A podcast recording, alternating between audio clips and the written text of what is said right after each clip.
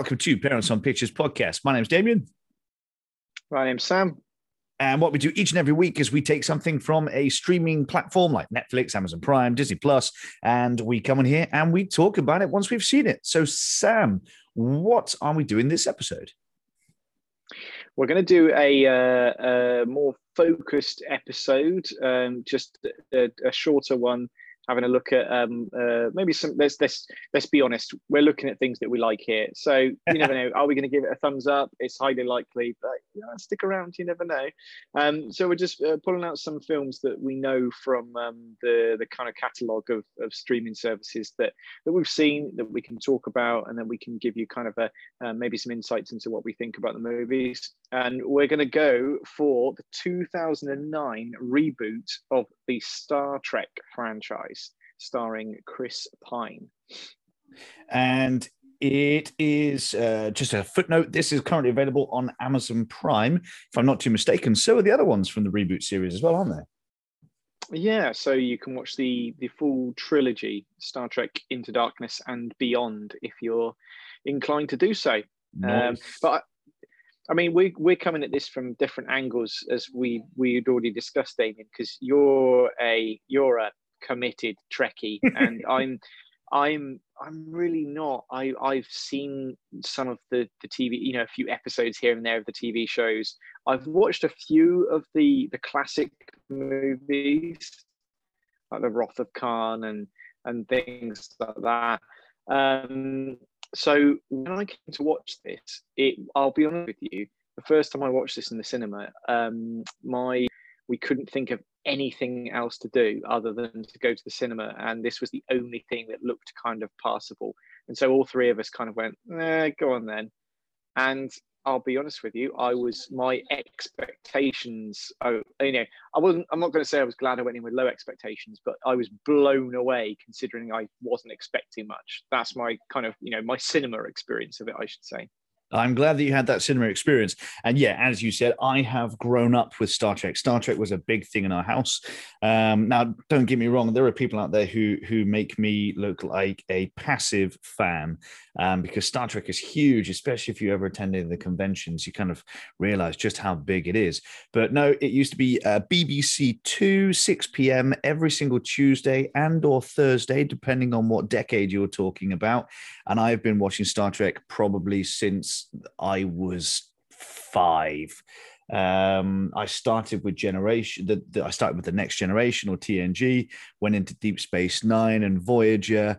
Uh, went back to the original series because I was too young to have seen that the first time around. Watched all of the films multiple times. Um, can quote scripts. It even got to the stage where, uh, at secondary school. Uh, I used to spend my time in the library designing uh, new starships, what they would look like, um, how many nacelles they would have, just just everything. I absolutely loved it. So yeah, for me, the the issue here would have been: Did J.J. Abrams actually do a decent enough job? And what I like, the very first thing that they get in there, literally right at the beginning of the film, is this can arguably, although of course it is a reboot, but arguably it is a continuation of uh, the Star Trek universe, but they use um, parallel dimensions as a way of doing that. Because if you've never seen it before, the film starts off where Nero, a Romulan, comes back in time and destroys the starship that um, that Kirk's father is on. He's first officer. Kirk is yet to be born. In fact, as the starship is being destroyed, Kirk is being born, and so it rewrites history. Um, and and so it instead of just being an out and out an out and out reboot, it goes back to the beginning and then starts to rewrite it. And I believe it's now called the Kelvin universe. So Trekkies will actually refer to the different storylines on different universes. And, and they have names for this, which is fair because it's just a nice, easy way of being able to tell the difference. So, yeah, I mean, I sought this out. I watched everything about it up to the release.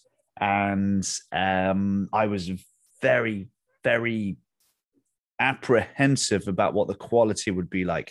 I mean, J.J. Abrams up to this point hadn't really done anything too bad. I mean, he'd done Mission mm. Impossible, which was really, really good. Um, he had done uh, a whole slew of, of other bits and pieces, none of which were bad. Um, but then he, this time around, he was, he was very much an established he was very much an established sci-fi director. He'd got his kind of like sci-fi chops, and also, I guess, when you think about things like uh, Lost and mm. things like that, that kind of like really convol. And I haven't watched all of Lost, so I, I know there's much to be said about the end of that yeah, series, but the, the kind of the convoluted storylines in terms of uh, using time travel and things like that, you would say he's a safe pair of hands um, for this kind of franchise but like you say from someone who is you know steeped in the the kind of the lore of the the Star Trek series and things like that that is um oh my goodness is and for some people I'm sure critique would be that it goes too it is too Hollywood it's not Star Trek enough it's too light it's too surface level um, but then would you say, so I know I cut in on your apologies, but would you say it's kind of a good kind of gateway drug into um, into the Star Trek universe? You know, potentially there will be people that would watch this and then go back and watch the previous series, maybe. Potentially. Now, first off, never apologize for cutting me off because I have a habit of talking too much. Anyway, um, now, yeah, I, I think that you can definitely see the mass appeal to this. Um, I wouldn't say that they go so far as to pander to the masses. I know that some people would argue that because, again, there, there are people out there who feel very strongly about this franchise, and understandably so. It's been with us for decades. Um, but yes, you can you can tell that it's made for a modern audience. It's not specifically made for Trekkies, but I do believe that there is enough in there um, to to attract Trekkies as well as uh, you know the general public, I suppose, if you want to split the two audiences. But it is being made by a studio. It's big budget. It has to bring the masses in. Otherwise, we would never have seen two sequels to this film. That's the bottom line. Uh, so I, I personally don't mind that so much. What I really didn't want them to mess up was getting the characters right because the likes of Kirk and Spock and Bones and all of the characters, especially those three, though, because those three tend to they carried the uh, the franchise back in the day. Um, the characteristics of these people, or I suppose the characters, technically they're not real.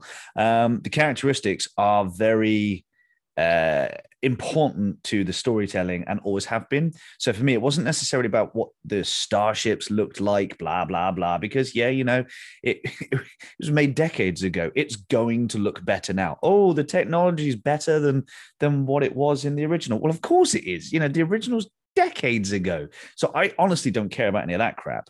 All I cared about was did they get the characters right? And in my opinion, yeah, they got it bloody spot on. And I, mm. especially the three, like having um having Karl Urban play McCoy was perfect.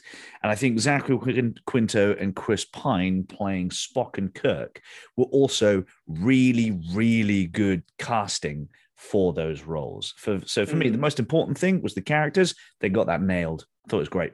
And I, and I think they did they they did some good things to just play with the. I mean, Kirk is very you know he's he is the iconic Kirk, although he's kind of like the reluctant hero um, uh, to a certain extent.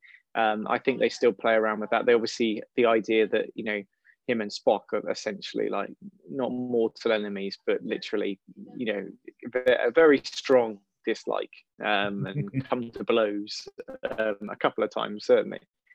Um, and then also the, the, and you'll correct me if I'm wrong, but um, the Lieutenant, uh, um, uh, uh, Lieutenant Uhura and yeah. um, uh, Spock, the the relation, yeah, the um the relationship there uh, um, as well as I assume is an addition, but I think is something that works really well because it, it plays uh, well with those characters. It shows us more of, of them. It's not. It doesn't feel tacked on. Um, so yeah, I, I would agree. I think um, and I think linked to that as well. I mean, also the performances are fantastic. I think Chris Pine is up there with he. Um, for me, there are two other actors that I think can take a punch really well and get beaten up really well. Uh, the first is Harrison Ford, um, and the second is oh, literally it's just slipped out of my mind. Um, Firefly. Uh, what's it? Nathan um, Fillion.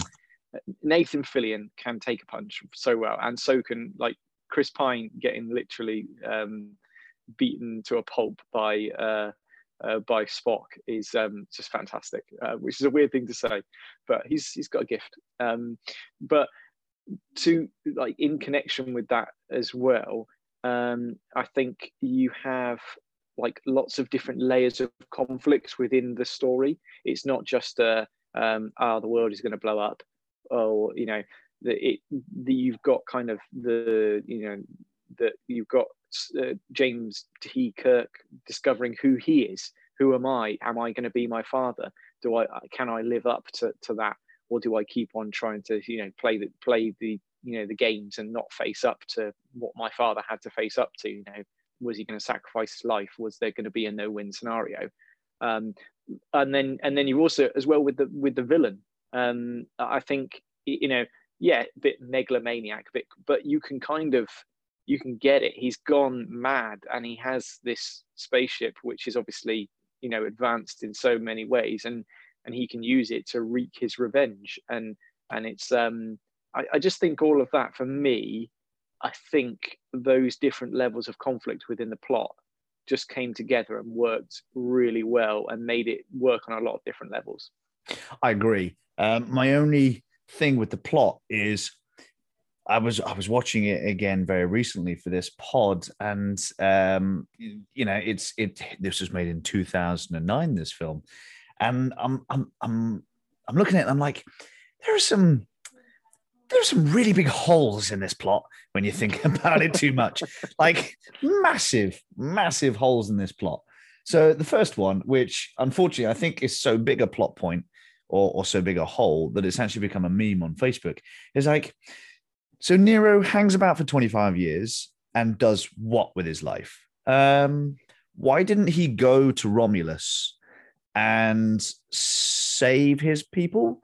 Tell them that this was going to happen? Get them to move planet? I don't know. Um, where was he for 25 years? If it's him going crazy because his wife died whilst he was out working. Because let's face it, that is basically his motivation. He was out mining, Romulus gets destroyed, and his wife was on the planet with his unborn child. And so that drives him insane. Are you telling me that in 25 years, nobody thought, you know what, mate, might want a mutiny? This guy's sitting about for 25 years waiting to kill one person and then blow up Vulcan. It's like, Mm, okay, so yeah, there is that. That's that's a little bit of a plot point. I've got one thing to one thing to say to you, Damien. Go for it. Time, time, time travel. Done. I mean, that is the thing. Like that is that. I guess there's always that thing. I, I, and again, um, I think J.J. Abrams is a bit of a one for using like a what's it called a, a MacGuffin yeah. to just like distract you. Like let's launch the red matter. Oh yeah. Do what is it you know we have no idea there are no you know it just mm-hmm. makes bad stuff happen and totally implode now I, I, forget what he calls it but um jj abrams loves having uh, a mystery box he loves playing with mystery boxes and he does it in everything that he does so for instance in mission impossible i think it was number three that he directed when it was the rabbit's foot yeah. Nobody knows what the rabbit's foot is. Nobody knows what it does, yeah. but it is a force of, you know, unstoppable destruction it's like, okay, cool. What is it? You you never find out. It lost. They do similar things all the time. JJ, I think they do something similar in Super 8 as well, but it's been such a long time since I've seen that film. I forget what it is. Abrams loves his, as you put it, his MacGuffins. Um, he loves his mystery boxes that he doesn't reveal what's in there. And for all intents and hmm. purposes, it doesn't really matter because it's just used to push the plot forward. Um, for some um, people, that could be a real annoyance, and for other people, it's like, oh no, I like that. I'm I'm happy for there to be this kind of uh, unknown. And yeah. as long as it as long as it works consistently, it's a bit like the sort of the black box technology. You can uh, you can accept um, the hyperdrive on the Millennium Falcon. You can accept the sonic screwdriver as long as they behave within the rules that have been set for them within the story. Yeah, that makes um, total sense. Yeah, any um i want uh, there are a couple of scenes that stand out to me as like particularly good I don't know, just stand out for you? Is there any that jump to mind for you? Scenes, uh, not especially. There are things that stand out to me, but it's more. Uh, well, let's talk about the scenes first. So, what are the ones that you've got in your mind? What's what really stands out? So for me, best use of the song "Sabotage" by Beastie Boys oh, at yes. the very start when we see um, uh, Kirk as a as a young boy being rebellious and and throwing his stepdad's car off a cliff. That is just just brilliant. I love that uh, scene. the music, the scene, um, yeah, fair play. Yeah, and, and I have to say that opening scene as well. Mm. Um, uh, the sort of the when when you see his father sacrifice himself, and then, and then also links in with the that kind of the, the sort of the the motif that in the score the, that kind of Star Trek theme. And I I'm going to butcher the the composer's name. Michael begins with a G. Um oh, uh, I want to uh, say Gaiac- Giacchino or something like that. Um, I'll probably get it wrong but yeah one of his Robert most, Orci Orci and Alex Kurtzman. That's the writers Demo. ah, okay. Reiki You carry yeah, on. I'll have a look. Original. Yeah. That, here we go. Original music by uh, Michael Giacchino. There you go. I was pretty close there. Yeah. I'll, um, I'll get, but yeah, I, I, that that is just fantastic when you get the, the title screen come up there and you get that that um, theme, and then also I would say the um, the reveal. Um, no uh, spoiler alert, but the reveal of Spock um, with well, I say Spock as in old Leonard Spock. Nimoy. Yeah, Spock, Leonard yeah. Nimoy. yeah, old Spock. I was just like, again, it might be something that people. Is it fan service? I don't know, but I just think it plays really well. Uh, I like the way that they um uh, that they use that they bring him in, and again, it's that like making that link mm. with the old and the new. I like it. I don't think it was fan service in the sense of they've overdone it. I thought that, and, and this is probably because they wrote it into the story. I thought it was a really, really nice and respectful way of paying homage to the original series, what gave birth to Star Trek.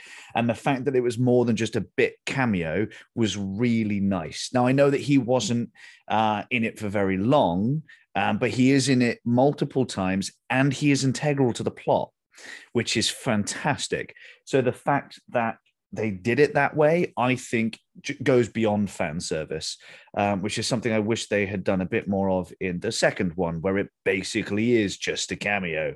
Um, but we'll talk about that another time. The less that's said about Into Darkness, the better. Now, um, the thing I love that you brought up the music because whilst there was no standout scene for me, there were some really cool moments that I was like, "Whoa, this is amazing!" Um, the thing that stood out for me the most was the music. I think that something as as epic and as grand as Star Trek, or, or at least what it is now, because it used to just be a humble TV series. Um, the music that goes along with it is amazing. And I've seen this film mm. dozens of times and it still doesn't grate on me. And I can I can I can hum it in my head and I'll often find myself whistling it. And the only other type of music that I will do that to is something that's epic and memorable, like for instance, the Indiana Jones theme tune um, and stuff or Star Wars theme tune. And I'm like, finally, you know, st- other than I don't know, the fi- Final Frontier, which was what was used for the Next Generation TV series, um, which is probably the most recognizable piece of music to come from Star Trek, mm, arguably so. Um, the theme for this, bloody brilliant. I mm. loved the music, absolutely loved it. And alongside that as well, I think the sound design and sound effects are really good. Um, I think that just think there's just those little kind of little things like the, the sort of the, almost like beacon noise that pings off the ship, the the way that they when there's an explosion and like the hull rips open and then they literally drop the sound when people go flying off into space. Um, uh, just some of those elements as well. Um, the only thing I would say when it comes to sort of the audio visual aspect of it, it was JJ Abrams, you need to chill out with the lens flares. Like, I, yeah. I see what you're going for, but you need to like dial it back from 11 down to maybe maybe a four or a three. Um, yeah. he, constantly gets stick for lens flares, and again because it's it's quite an old film now, um, having been done in 2009, it's over 10 years old. He over the years he's gotten a lot of flack for lens flares in Star Trek, but I, I again I didn't mind it so much. I didn't find it all that distracting. Um, I, I thought it was great, quite frankly. The thing that I found a little bit more distracting was the the pace in which they had to get the original crew together. So they all start off. Well, actually, they they start off as I suppose babies, if you want to argue. Then you see young Spock because you get you get a, a, scene with young Kirk, which we've already talked about, showing that he's rebellious and whatnot. You get a scene with young Spock that shows that he's basically being picked on and bullied by the uh, Vulcans as he's growing up because he's half human, and so you see them grow up really quickly. But the breakneck the breakneck speed comes from okay, we've got Kirk and Spock and Bones and Uhura and Scotty and um, uh, Sulu and uh, I'm gonna I'm gonna forget someone. Chekov, can't believe I forget Chekov. He was one of my favorite characters in the original series, and all these wonderful original characters that we've got to bring together. And I do feel that with some of the characters, they may have rushed it ever so slightly. The one in particular I'm thinking of is Scotty. So first off, mm. for some reason, instead of Kirk being sent to the brig, they literally eject him off the Enterprise to a frozen planet. I'm like, so Spock was going to what? Swing round and pick him up when he felt better? I mean, don't get me started on that logic gap. Um, and, you know, lo and behold, when he's on this ice planet, he meets old Spock. Um, and, and for some reason, Scotty is on this planet as well. I'm like, what? What? and, and and so they have to catch up with a they have to catch up with a starship that is currently in warp, and so they uh, they use trans warp. I mean, what the heck? Even even if right, even if the theory is sound, how do they have the technology? But see, this what? is where I think Damien, you're looking at this. You're you're coming with your your Star Trek fanboy head on, Whereas I'm just like, it's it's sci-fi. You can do that stuff, and it, you know, no. and also again, yeah, I'm, I'm just like, you know, we've got to have all these characters come together. I get, I get what you're saying, and I, I do think, um, certainly in this film, I think there were points where, um, as much as I, I love Simon Pegg, I think his Scottish accent slips uh, a few points. Um, but yeah it is a little bit contrived that you happen to but you know this is just one timeline. There could be timelines where there's no one on that planet and that's it for kirk and he gets eaten by a giant red monster. Um, this is just the this is the one that we happen to be uh, to be watching. The, the one where apparently if you can theorize something the technology to do it magically appears. Yeah yeah yeah, yeah. yeah. no, I mean honestly, I'm I'm I'm being nitpicky if I'm perfectly honest with you. Um, there are logic gaps, and you've had plenty of years to look at them and find them. Um, there are your MacGuffins and all this and the other. And you know, it's not a perfect movie. It's a Star Trek movie. It's never going to be. But I poor. Okay, before I say coolest moment for me, Spock is about to charge old Spock's ship into Nero's ship. And then all of a sudden, from well, from nowhere, we know it's coming. The Enterprise appears and shoots all of its torpedoes and phasers and everything. It's like, ah, this is so cool. For me as a kid, the thing that was missing from Star Trek, which we got a bit of in Deep Space Nine, was epic space battles. It was always a bit too peaceful. But then again, Next Generation was about exploration and, and not war. But obviously, in Deep Space Nine, they actually had uh, the Dominion, the, the war with the Dominion. Um, so yeah, for me, it was always like I want to see a space battle on epic scale. And the closest I think that we got to that was maybe First Contact um, with the, the Next Generation crew, um, and a couple other times in some of the other films. But to see it this slick and this cool and this energized, like for me, I was just like, oh, this is amazing. Just keep going, Abrams. You've done amazing. and I think that touches on something that I like about this movie, which is the fact that I'd always preferred Star Wars to Star Trek because Star Wars was a bit more beaten up and a bit more kind of real. It felt. I it maybe it's just one of those things where it might have just been a, a budget thing, and that you know it, I'm thinking back to the classic Star Trek, you know, when the ship gets shot, everyone just wobbles around a bit and someone might fall over a desk or whatever, or there might yeah. be a spark somewhere. But everything seems pretty clean and pretty like slick and smooth. Whereas um, I, what I liked in in this movie is that yeah, that things were kind of broken down, and you saw sort of the innards of the ship, which was all kind of you know a mess of pipes and all these sorts of things. So uh, with that, the space battles and things actually exploding and getting damaged, and and how um, I think from the very start of the movie they are on the back foot um, it's not just a case that they've got the most superior ships and, and technology that you know every, every encounter they are um, literally moments away from losing shields and getting obliterated. I think that for me that works better and probably worked against some of the things I didn't like about the TV series, the original one thing. Yeah, I think you're absolutely right. And I think a lot of it is budget because they had to be like, right, guys, we can't destroy the set too much because it's going to cost way too much money to fix it for the next episode.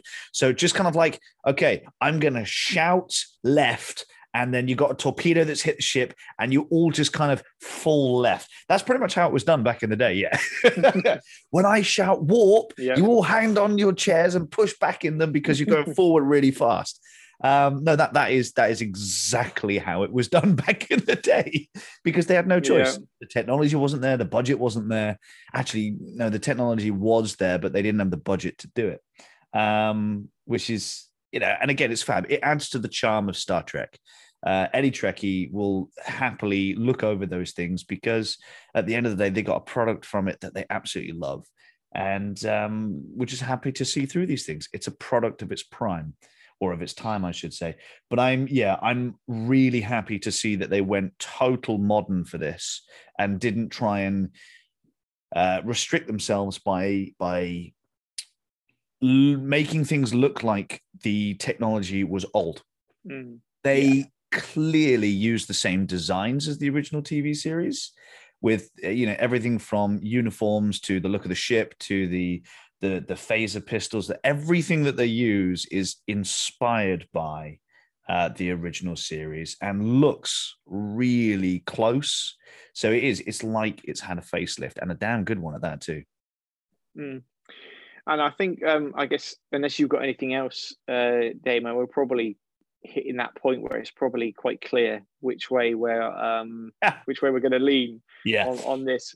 I mean, I'm I'm I, I'll go first if that's all right. Um, I um, it's it's a it's a thumbs up and a recommendation for me. I would certainly say if you're not a massive sci-fi fan, it's not something you'd normally gravitate towards. You know, if you were looking on Amazon Prime or Netflix or whatever, and you, you always sort of skirt over these kind of movies, I would say definitely give it a try because it is it's lighter than than some sci-fi. It's very much a action packed movie.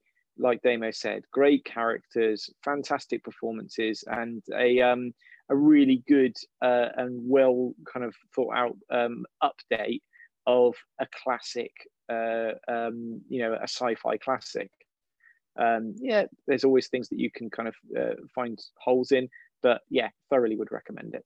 Nice, nice. And you know, no big surprise. I'm exactly the same. Now, I'm not recommending it just because I'm a fan of Star Trek, because again, it's it's Parents on Pictures podcast, which means that we have to be like, if you've got one film to watch, are you going to spend your time watching this? And I genuinely believe that unless you don't like uh, science fiction, then of course leave this film well alone. But if you if you don't mind science fiction or you even enjoy science fiction you can be you can be just a casual sci-fi viewer.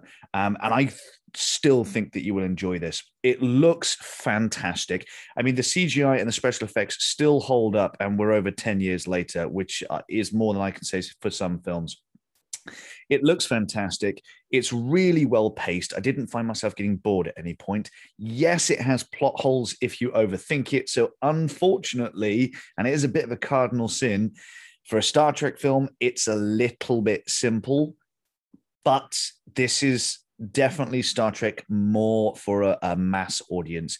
And I think it services both sides very, very well. Looks fab. The actors are wonderful. It's really, really compelling to watch. And I don't think you'll be bored at any point. So, yeah, 100% thumbs up, recommend. Just go watch it. It's on Amazon Prime right now for free if you've not seen it already, which I think a lot of people have so far. Sam, anything else to say before we uh, do the the socials?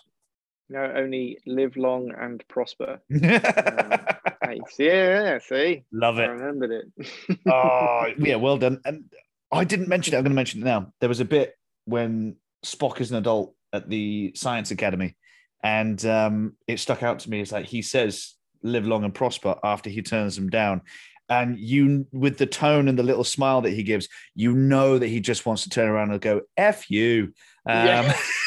I'm joining Starfleet. but yeah, yeah. you just reminded me of that. And I was like, I chuckled to myself. Anyway, social. So you can find us on Anchor and Spotify, uh, which is where we put our podcast. You can also find us on iTunes. Uh, you can find us on Facebook, which is where we're most active when it comes to social media. We do have a Twitter and an Instagram, but we don't really use it all that much. So if I'm perfectly honest with you, just go to Facebook. Um, other than that, I am going to say a goodbye. Goodbye.